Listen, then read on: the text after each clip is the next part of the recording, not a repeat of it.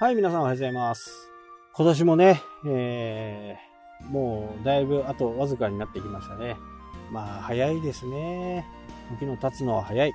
また新しいツールがね、どんどんどんどん世の中にも出てきてます。来年はね、ちょっとこう、変わったね、試みをちょっとしていこうかなっていうね、前もお話したと思いますけど、着々と準備を進めています。はい、で、昨日の続き、ね、動画がどういう風に変わっていったのかっていう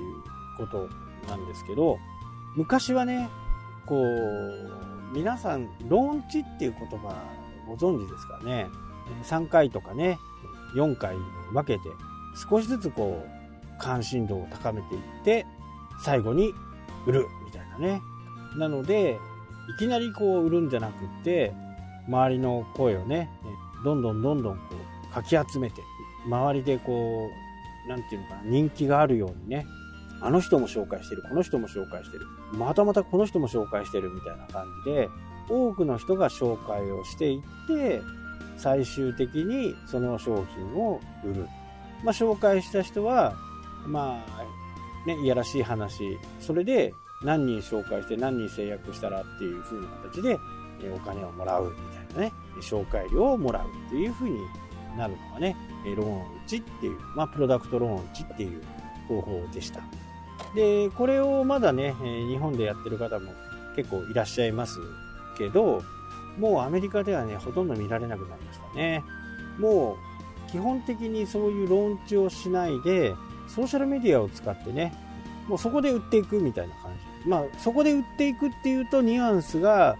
ちょっと違うんですけど、まあ、結果的には売るんですけど、それまではね、えー、コミュニティみたいなものを作っていく。ファンをね、どうやって増やしていくのかっていうことをね、ネットで、ファンを増やしていって、でそこで販売をするという形になった時に、そこにね、今まではテキストとかね、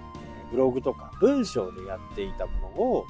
これを動画にすると。媒体が変わったってことですね。媒体を変えて、違うところで、こう、今まではブログで売ってたものを、それを動画でやろうというものです。で、動画の方がね、やっぱり伝わる量、同じようなことを言っていても伝わる量が全然違うということと、ランディングページっていうね、えー、考え方自体がもうなくなってきた。ランディングページの特徴っていうのは、初めてその商品に出会った人が、その商品が本当に買っていいもんなのか、売ってる人は誰なのか、お客さんの声はどうなのかっていう、そんなことをね、縦長のページにずらーっと書いていくわけです。で、それを読んでいって納得して買うという風な形です。で、動画の場合はじゃあどうなのかっていう風な形になると、全く知らない人が、初めはね、アクセスしてくれるかもしれないですけど、基本的にはもうチャンネル登録をしたりね、えメルマガに登録をしたりすることで、えその人のことをまあ、好きになるまでもいかないまでも、ああ、この人いいこと言ってんな、じゃあチャンネル登録しておこうかとか、メルマガにね、登録しておこうかっていう風な形で、その時点では、行為としてはあるという人ですよね。いや、この人嫌だなっていうものを、まあ、人は聞かないですよね。時間がもったいないですよね。その人の荒探そうとか、そんな風にしてね、やってる人も世の中結構いますけど、まあ、生産性がないですよね。まあ、ある意味炎上商法みたいなね、えー、感じで。まあ、今後問題になりなりそうなね、えー、YouTuber の戦いもね、今、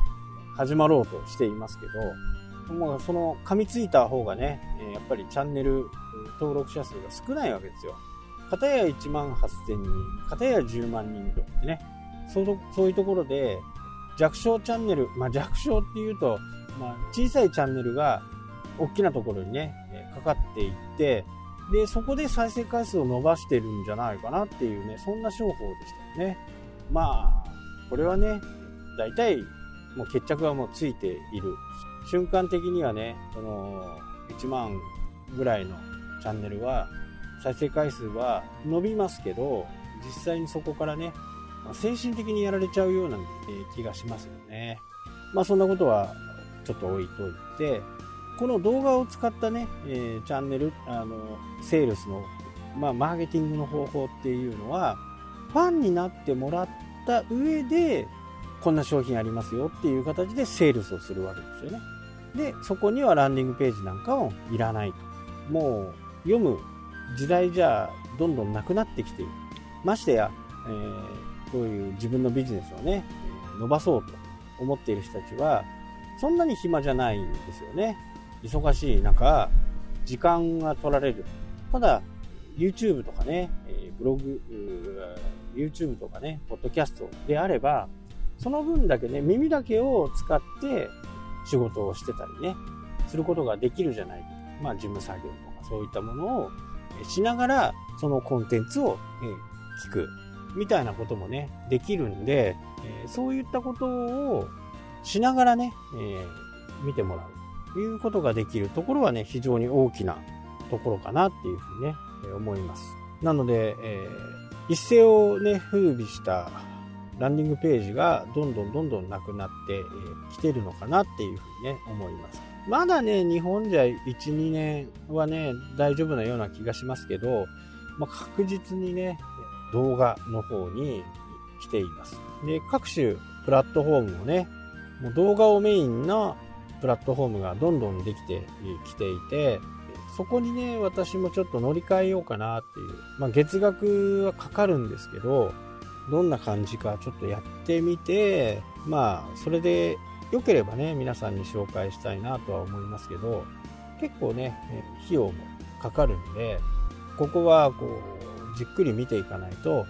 なかなか難しいかなっていうふうにはね、思いますけど、まあまあ、いけそうな気がしますし、今までのこうメンテナンスとかそういったものも全部ないですし、ウェブ上に動画をどんどん貼ってもね、そこで YouTube を貼るわけじゃないんですよ。会員制のサイトができるような形なんで、これはなかなかおすすめなんじゃないかなっていう。日本でね、使ってるのは、まだ2、3人、4、5人しかいないのかな。まあ、は、もっとね、表面に出てきてない人たちはいるんでしょうけど、表面に出してる人たちはね、3、4人しかいないんで、ここは結構競争が激しくなるところではあるのかなっていう。で、やっぱり動画をね、会員制にするっていうのは、YouTube だとね、ちょっとダメなんですよね。動画のね、プラットフォームとしては Vimeo っていうのをね、私も使ってましたけど、今は使ってません。Vimeo を使ったりすると、会員 ID パス、パスワードを知ってる人だけしかね、その動画が見れないとか、そういう風な形でね、プロテクトできるんで、まあそれはそれでね、ありかなとは思うんですけど、他にもね、いろんな機能がついていて、リマーケティングとかね、そういったものもできるんで、ちょっとね、これは使ってみたいと思っています。なのでね、動画を使ったコンテンツ作り、サイト作りが今後はね、ますます加速していくと思っています。はい、というわけでね、今日はここまでになります。それではまた。したっけ？